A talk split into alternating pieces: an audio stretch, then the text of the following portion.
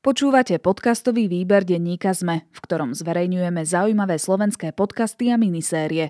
V nasledujúcich minútach budete počuť dejepisný podcast Tak bolo, ktorý vás príbehovou formou prevedie cez kľúčové udalosti histórie.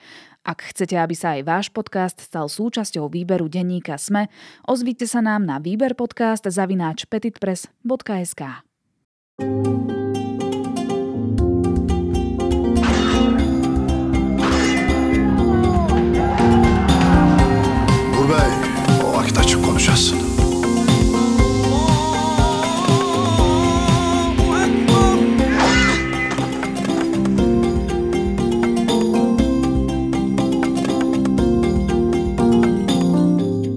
tejto časti budete počuť cvenk šabiel, bleskové nájazdy konských jednotiek aj spevy z minaretov na juhu Slovenska. Reč totiž bude o tureckom vpáde do Uhorska, ktoré zmenilo stredovek na našom území na novoveké dejiny. Koľko obetí za sebou nechala bitka pri Moháči a ako hlboko sa Turci zakorenili do našich povestí či stravovacích návykov? Aj dnes vám dokážeme, že bez príbehov nie sú dejiny. Vítajte v dejepisnom podcaste Tak bolo. Juraj, vítaj. Dnešná téma bude veľmi zaujímavá. Budeme sa rozprávať o tom teda, ako turecké vojska, respektíve Turci, Osmanská ríša pôsobila na našom území, ako dlho tu boli, aký vplyv to malo napríklad na nejakú ľudovú tvorivosť a povesti, ktoré vznikali z tohto obdobia práve a možno aj ten strach, ktorý tu ostal v ľuďoch z tých tureckých nájazdov. Je toto obľúbená téma pre tvojich študentov a študentky na strednej škole? No aj áno, aj nie. Tak trošku problematické, lebo je tam jedno kľúčové slovo, jedna bitka. A to vlastne si myslím, že všetci vedia e, bitku pri Moháči a, a to nie je len teda otázka študentov, ale myslím si, že celej populácii, aspoň možno mám taký trošku pokrivený pohľad, ale teda vedia, že to bolo v roku 1526. A je to také trošku problematické, pretože e, vlastne také stredoveké Uhorsko alebo stredoveké dejiny, stredoveké slovenské dejiny končia práve tým rokom 1526 a novoveké práve začínajú.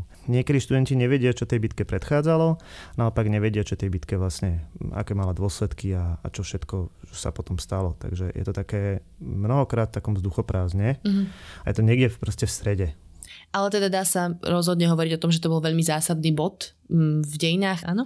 Áno, je to mm, častokrát vlastne práve ten rok 1526 je považovaný za koniec stredoveku vlastne v našich zemepisných šírkach, takže je to určite dôležitý rok, dôležitá udalosť. Dobre, tak dostaneme sa k tomu, čo tomu predchádzalo, aká bola situácia v Uhorsku, kto bol vtedy na tróne a prečo vôbec teda tí Turci mali motiváciu sem prísť? Samotná bitka pri Moháči nie je teda bleskom z jasného neba. Turci útočia na Balkán už e, po staročia. Uhorsko je pre nich e, vlastne krajinou, ktorá je, je takou vstupnou bránou do Európy. Západná Európa, Stredná Európa je pre nich e, vlastne miesto cennej koristi. Mm-hmm. Samozrejme, bol tu aj ten princíp šírenia viery takže malo to niekoľko, niekoľko rovín. Um, Uhorsko sa potýka s tým tureckým nebezpe- nebezpečenstvom už od uh, povedzme konca 14. storočia. Uh, Žigmund Luxemburský uh, vlastne veľmi aktívne bojuje proti, proti Turkom. Potom to preberie, dajme tomu Albrecht Habsburský a Matej Korvin je relatívne úspešný v boji na južných hraniciach Uhorska. Problém nastáva po jeho smrti, keď sa na uhorský trón dostávajú Jagelovci, konkrétne kráľ Vladislav II, ktorý mm, je všeobecne tak považovaný za slabšieho kráľa.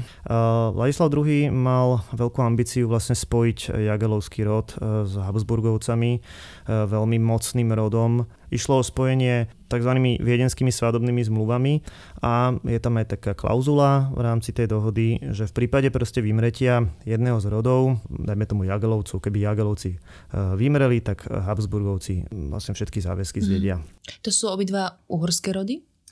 Jagelovci pochádzajú e, vlastne pôvodom z Polska, Habsburgovci majú taký trošku nadnárodný e, charakter, je, sú považovaní za skôr nemecký rod, mm-hmm. aj keď s ich národnosťou si myslím, že historici dodnes majú problém.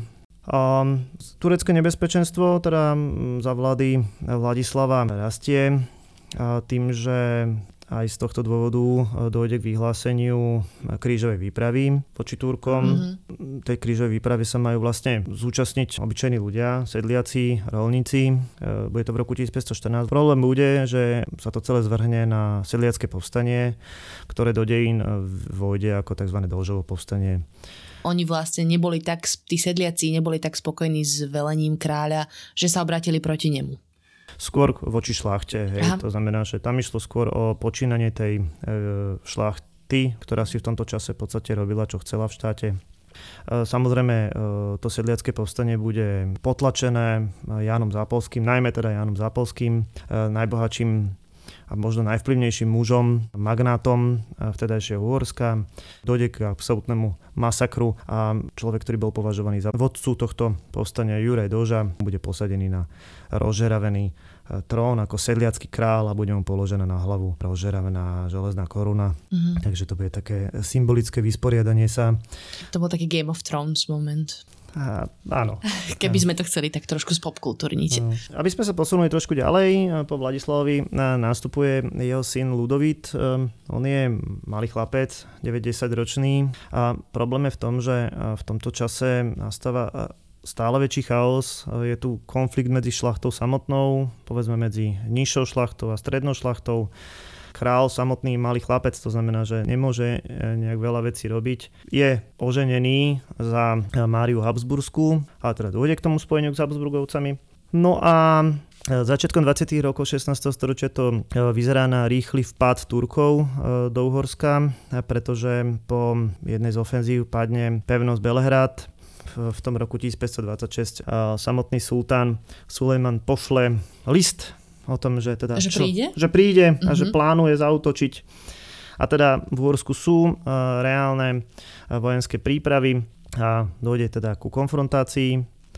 A to už teda prechádzame k tej bitke pri Mohači. Jasné. Tu by som si chcela tak vysvetliť sú to Turci, je to Osmanská ríša? Osmani sú vlastne vládnúca, vládnúca dynastia. Oficiálne sa to volá teda Osmanská ríša. Je to zaujímavé, pretože Osmanská dynastia bude vládnuť e, nepretržite v podstate 800 ročí, tak to je naozaj obdivuhodné. Uh-huh. Je správne obidve. No. Jasné. Ale teda aj v, vo všetkých tých ľudových textoch hovoríme o Turkoch.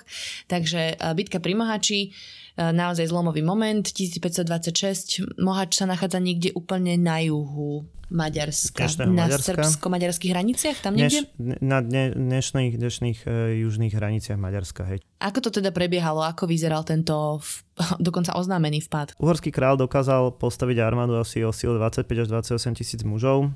Proti tejto armáde stala o dosť väčšia armáda sultána Sulejmana s asi 60 tisíc vojakmi. Mhm, čiže dvojnásobok v podstate. Áno, dá sa povedať vyše s tým, že Jan Zapolský, ktorý mm, mal prísť na pomoc ako časť uhorského vojska, nedorazil, rovnako ako aj iné posíly. Mm-hmm. Hlavný veliteľ u armády Tomori vlastne zautočil na, na Turkov. Chcel využiť uh, fakt, že neboli všetci v podstate Turci ešte nastúpení na boj.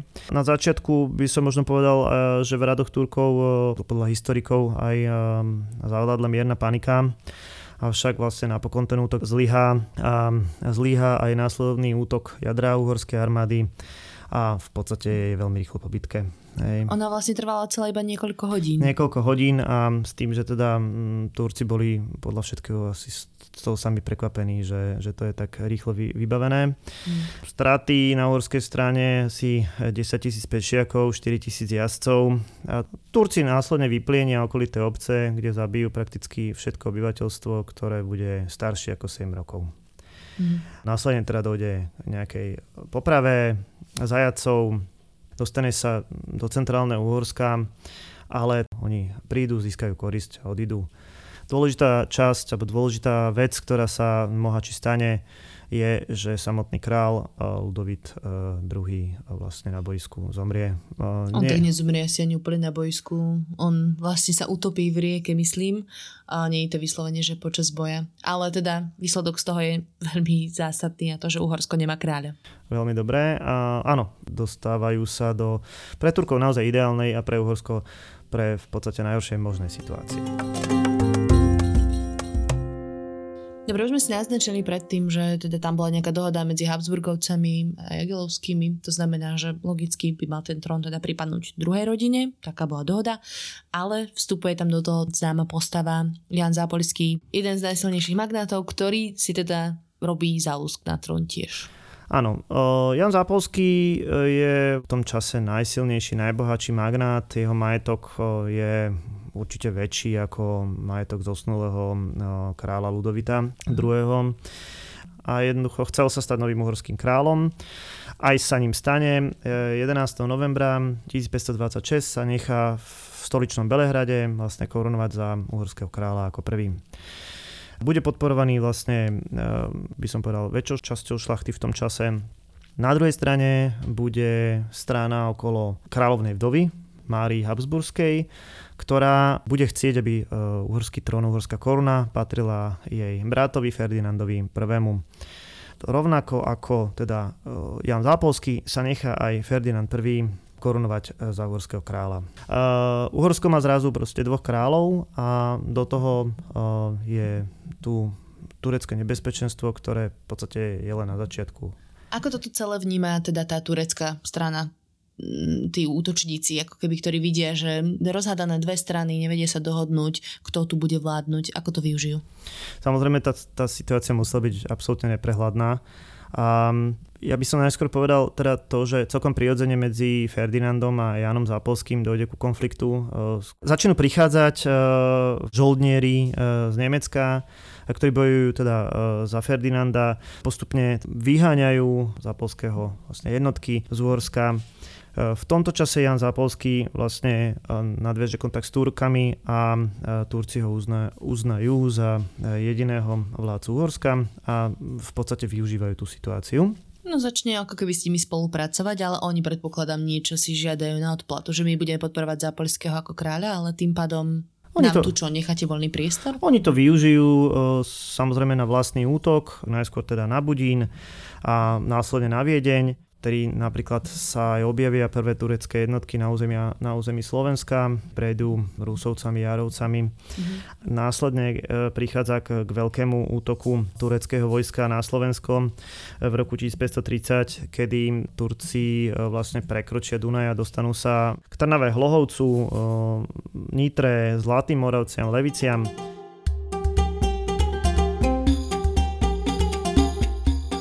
5. september 1531, denník Johana Kleinera, nemeckého žoldniera. Sú to dva dní, čo ma zajali. Stále sa bojím o život, hoci si začínam myslieť, že ma nechcú zabiť hneď tu. Videl som, čo spravili s ostatnými. Bolo to strašné. Dlhými zahnutými šabľami odsekli hlavy všetkým z našej družiny. Okrem mňa. Hlavy nabodávali na kopie a víťazoslavne s nimi jazdili okolo tábora. S pokrikom, z ktorého sa mi ježili vlasy na zátylku. Moji druhovia mali na tvárach stále vydesené úškľapky, s ktorými ich zniesli zo sveta. Celý tábor strašnej jazde volal na slávu. Vytasili šable, zdvihli ich vysoko nad hlavy v špicatých prilbiciach a radovali sa zo smrti nepriateľa. Okrem toho však v tábore vládne prísna disciplína a organizácia.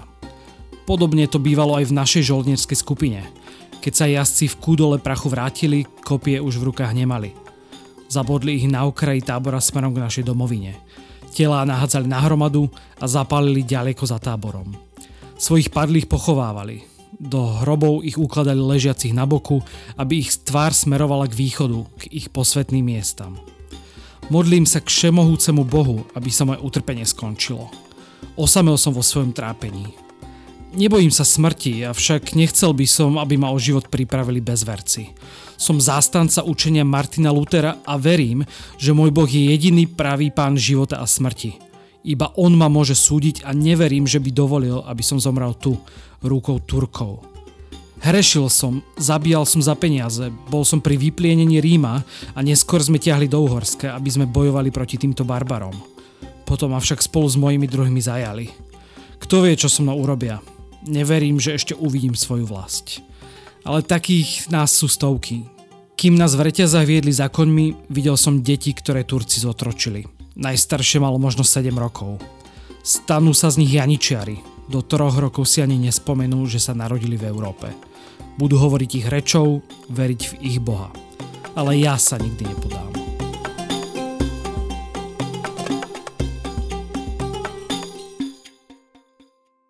Toto je taká prvá veľká skúsenosť e, bežných obyvateľov, bežných, bežných ľudí na Slovensku. E, bude zajatých 10 tisíc ľudí do otroctva.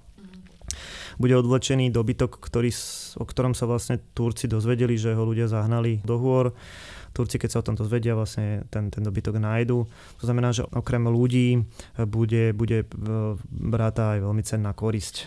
Áno, vlastne to sme mohli počuť aj v našom príbehu, že ako asi vnímali tí ľudia, bežní obrancovia niektorých pevností turecké nájazdy, pretože naozaj to v niektorých ohľadoch bolo brutálne. K tomu sa ešte dostaneme, ale teda ako sa dá povedať, že skončil ten konflikt medzi dvomi kráľmi?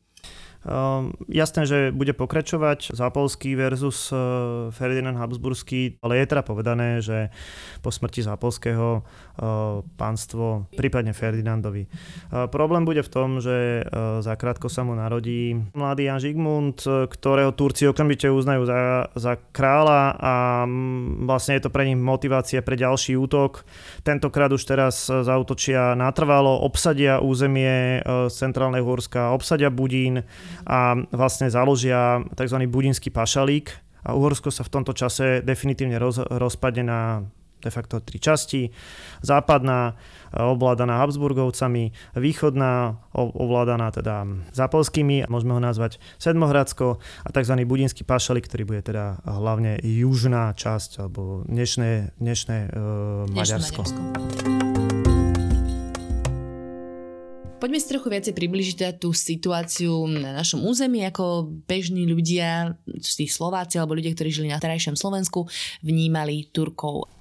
No, samozrejme, Turci sa snažili prenikať eh, na našom území hlavne na stredné Slovensko a veľmi ich zaujímali bánske mesta, celkom priedzene, lebo boli bohaté. Eh, Turci mnohokrát posielali výhražné listy dedinám či mestečkám, že v prípade, že nezaplatia výkupné, tak ich vypália, alebo teda, že zautočia. Samozrejme, dostali sa niekoľko kilometrov od e, Banskej šťavnice, čiže bol to taký, taký trojuholník e, dnešného stredného južného Slovenska. Túto oblasť proste Turci priamo ovládali, vyberali s nej dane a samozrejme, že tu mali svoj vplyv, aj kultúrny. Uh-huh. Čo to znamenalo? Čo tu tak mohli priniesť? Um, Turci napríklad priniesli na Slovensko pestovanie ríže. V oblasti Poltára sa pravdepodobne pestovala e, ríža. Zachovali sa nám e, turecké fajky. To znamená, že môžeme povedať, že Turci priniesli fajčenie tabaku. Hm, fajčenie tu nikdy predtým nebolo hej, na našom území. Určite nie v takejto, v takejto miere. Dodnes sa to v niektorých nárečiach alebo v niektorom takom tom slovnom obrate fajčiš ako Turek mm-hmm. zachovalo. Mm-hmm. Takisto hovorí sa o tom, že mohlo byť, mohli byť turecké párne kúpele na Slovensku, alebo teda na území Slovenska. Samozrejme káva sa pravdepodobne takisto dostala prostredníctvom Turkov. Uh-huh. Určite môžeme hovoriť o napríklad pohanke či dyni a jedli gaštanoch. Máme viaceré slova tureckého pôvodu. Áno. Napríklad. Napríklad jogurt. Napríklad jogurt. Ten je taký jogurt ne? alebo diván. Diván, paša.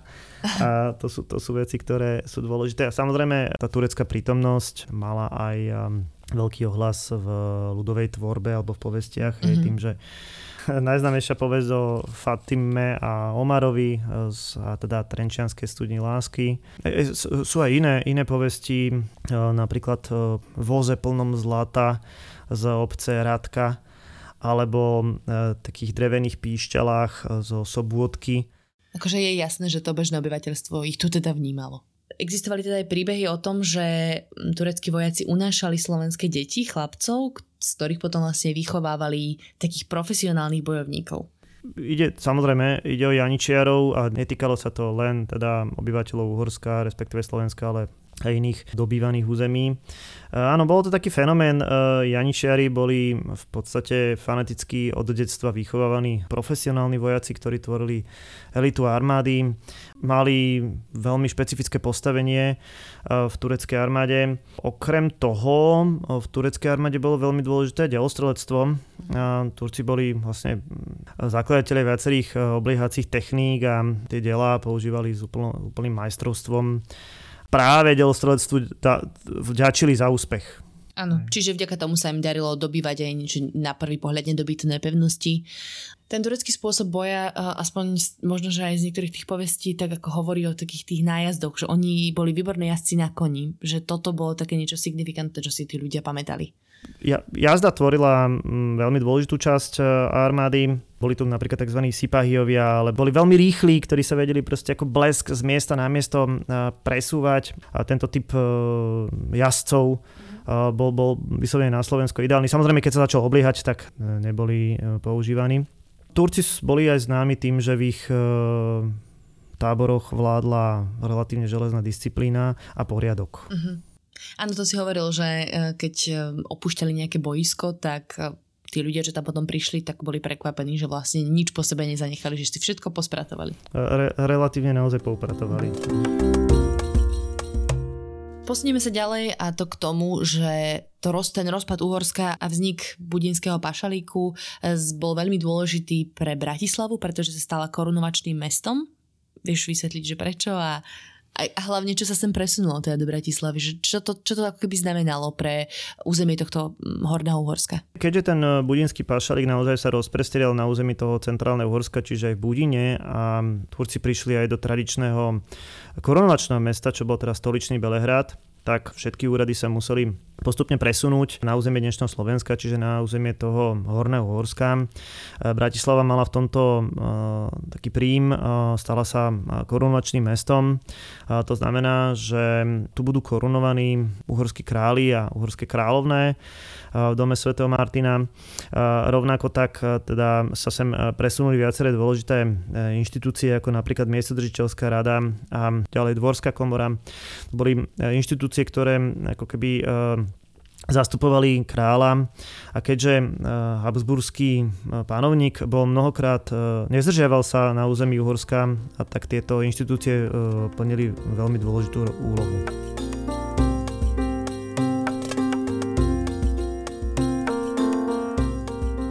20. november 1608, denník grovky Eleonory Ziči. Hoci to nemám vo zvyku, spala som takmer až do poludnia. Hostina na hrade sa pretiahla do neskorých hodín, ale veď jeho veličenstvo kráľa Mateja II. si predsa treba náležite úctiť.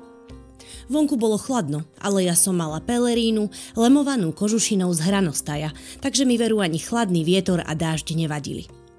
Kráľa, ako inak, korunovali v dome svätého Martina. Z hradu tam v prepichovom koči priviezli korunovačné insígnie, svetoštefanskú korunu, jablko, žezlo, plášť a meč. Uhorskí šľachtici ich v truhlici priniesli do zachristie domu a potom sa už začala korunovácia. Za normálnych okolností mal korunu na kráľovú hlavu položiť spolu s ostrihomským arcibiskupom Petrom Pazmánim aj nový palatín, grof Štefan Ilžházy. Avšak ako evanielik sa koruny nesmel dotknúť, preto ho nahradil iný, katolícky duchovný. Ostatný obrad však už prebiehal bez ozmien.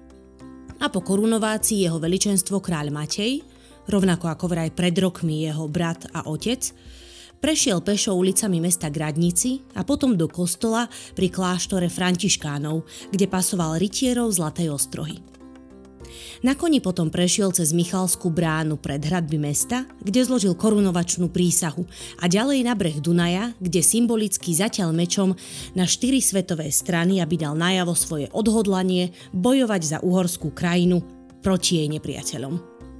Spolu s ďalším urodzeným pánstvom sme sa potom presunuli na hrad, kde bola v hlavnej sále, ale aj v ďalších, menších sálach slávnostná hostina. Avšak ani dolu v meste nezahálali. Pred chvíľočkou som počula slúžky, ako sa chichocú a klebetia.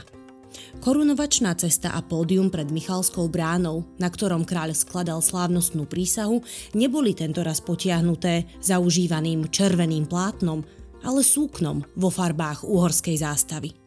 Pri rozoberaní súkna vraj nastala v uliciach panika a bitka. Niekoľkých ľudí dav ušliapal na smrť, iní vraj prišli o prsty alebo o ruky.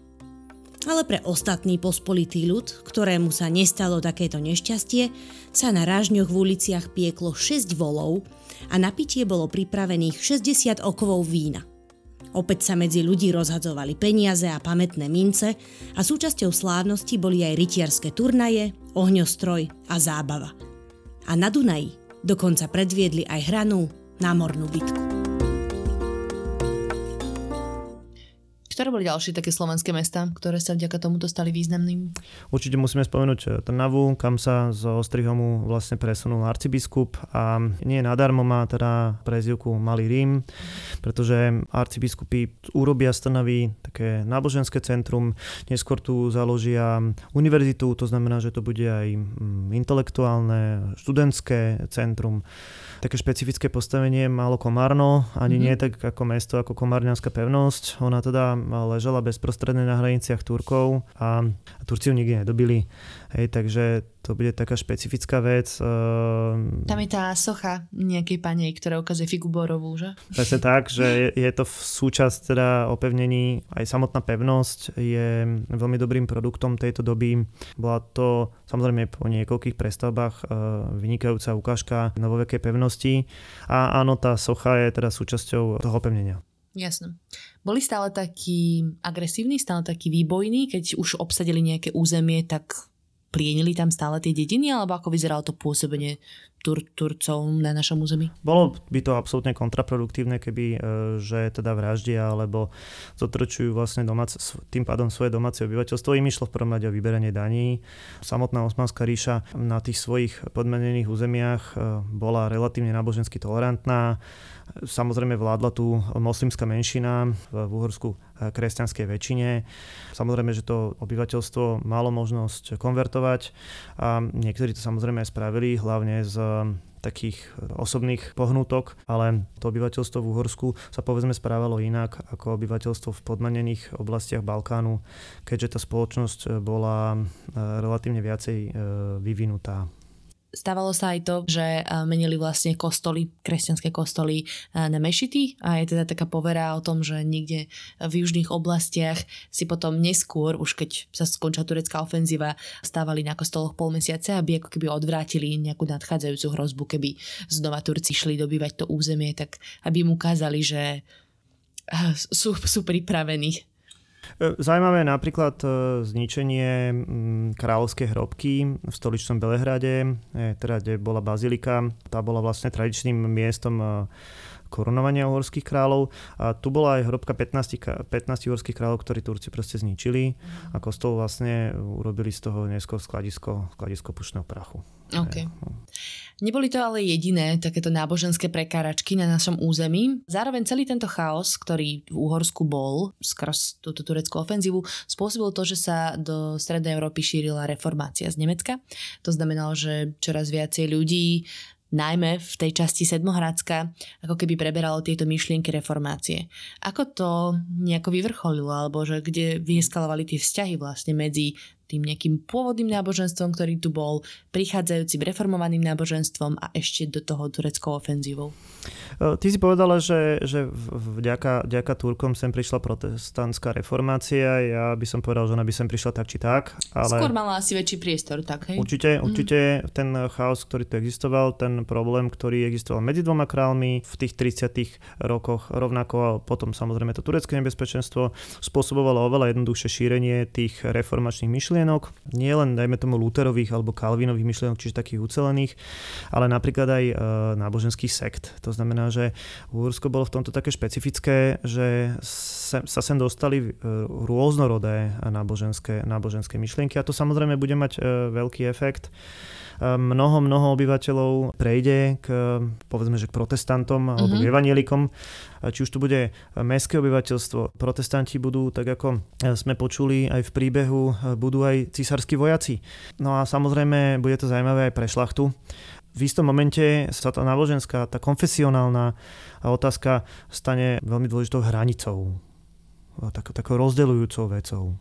Áno, čo spôsobí niekoľko povstaní, stavovských povstaní uhorských šľachticov, ktoré budú prebiehať naprieč celým 17. storočím mm, a teda bude to vyslovene nejaký boj šľachty, uhorskej šľachty voči cisárovi, čo samozrejme nahráva stále tým tureckým odobyvateľom, ktorí ako keby vidia tú nestabilitu v regióne. Ako to celé vyvršilo s tureckou okupáciou na našom území? My tie, my tie stavovské povstanie nebudeme nejak hlbšie rozoberať. Oni samozrejme, tak ako si povedal, idú po celom 17. storočí. Tí Turci e, tých povstalcov častokrát podporujú a častokrát využívajú, ale treba povedať, že teda hlavne prvá polovica 17. storočia je prakticky bez nejakej väčšej aktivity Turkov. A taká prvá veľká ofenzíva prichádza práve v tom už spomínanom 1663, kedy vlastne budú práve dobité tie nové zámky čo bude e, znamenať pomerne veľkú katastrofu. Na jednej strane, na druhej strane to aj zmobilizuje také protiturecké síly. Zrazu Habsburgovcom budú ochotné pomôcť aj iné európske krajiny. To neznamená, že by dovtedy nepomáhali. Pomáhal veľmi intenzívne pápež, e, pomáhali Poliaci, pomáhal v Svetej ríše rímskej bola tzv. turecká daň, kde sa proste platilo na, na, na ochranu voči Turkom. A toto bol taký varovný signál, že už keď padli nové zámky, že už sú príliš ďaleko. Áno, že sa, niečo, niečo sa proste deje, niečo, mm-hmm. sa, niečo sa deje. Uh, samozrejme, za Turci podniknú novú ofenzívu na Viedeň, uh, ale teda dojdú k prvýkrát také väčšej porážke pri Svetom Godarde.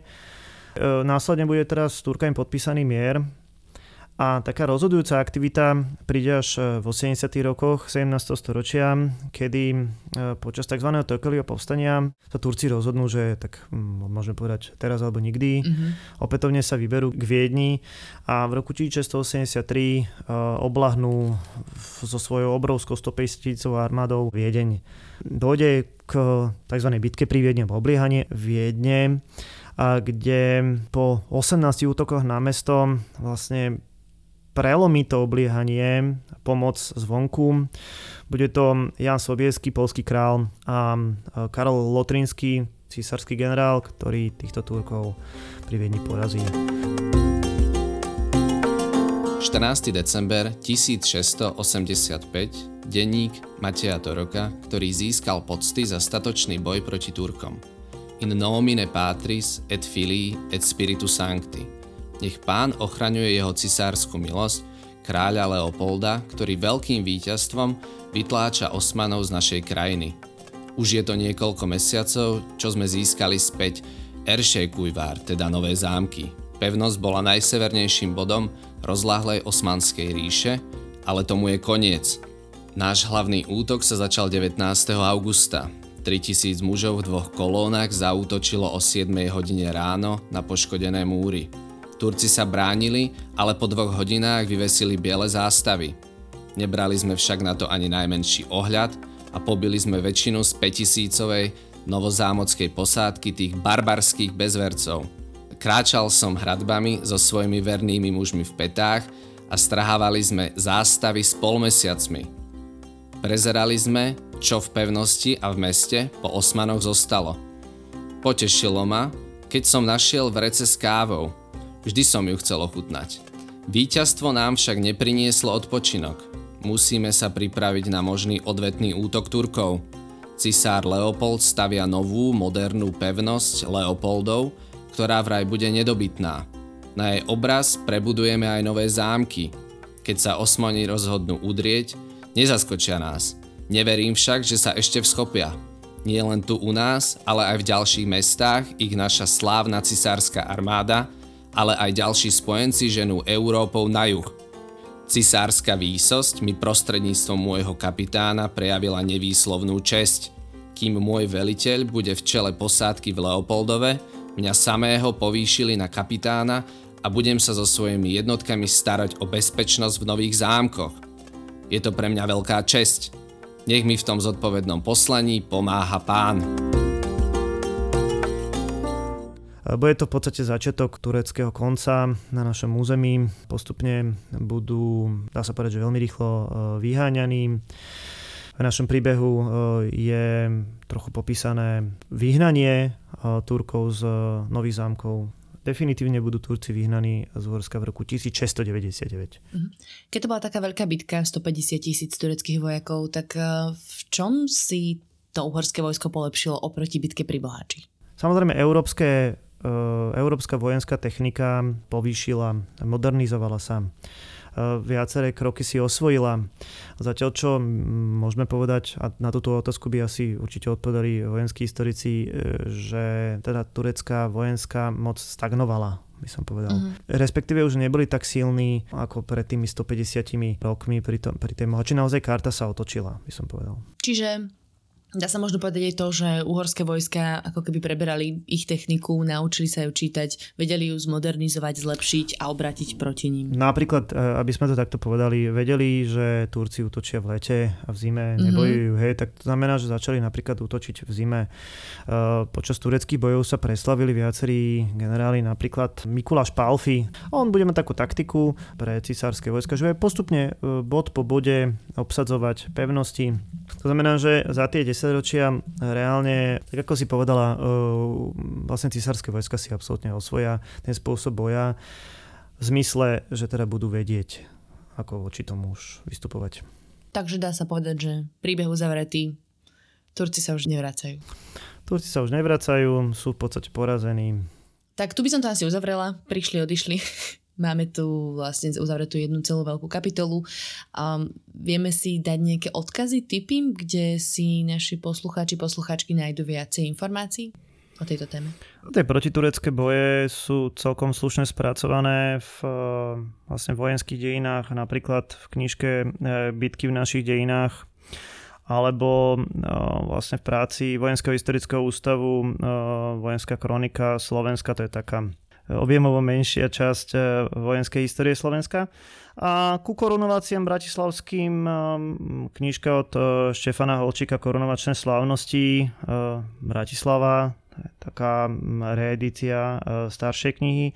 No a potom už také naozaj popkultúrne turecký seriál Sultán, respektíve telenovela, tak tá už má určite svojich fanúšikov, ale tam ide samozrejme skôr o taký ten príbeh ako o dejiny. No. A mňa ešte napadli sebe chlebskí hudci, čo je taký starý slovenský film. Potom sa predpokladám táto problematika alebo táto téma objavuje v nejakých takých tých romantických dielách, ako bol Turčín Poničan, to je presne o tých únosoch detí. Štúrovci mali radi túto tému. Mm. Uh, oni, oni hlavne videli tých hrdinov. Tí protitureckí vojaci pochádzali z bežného ľudu a bolo pre nich asi to najdôležitejšie. No. Jasne. A potom v tých povestiach, ako sme sa už rozprávali pomerne intenzívne. Hej. Dobre, ďakujem teda veľmi pekne, Juraj, za spracovanie tejto témy, ktorá je možno celkom náročná v rámci výučby dejepisu, tak veríme, že sa vám to páčilo a teda ďakujeme pekne Juraj Vieleňovi, ktorý rozprával aj dnes v podcaste. Moje meno je Kristýna Hamárová a, a príbehovú časť mala na starosti Dominika Pišťanská. S načítavaním príbehov nám tentokrát pomohli Lukáš Onderčanin a Michal Haviar. Za peknú grafiku ďakujeme Lukášovi Onderčaninovi a za hudbu Vladovi Bizikovi. To bolo dnes zatiaľ všetko. Ďakujeme veľmi pekne za priazeň a počujeme sa čoskoro.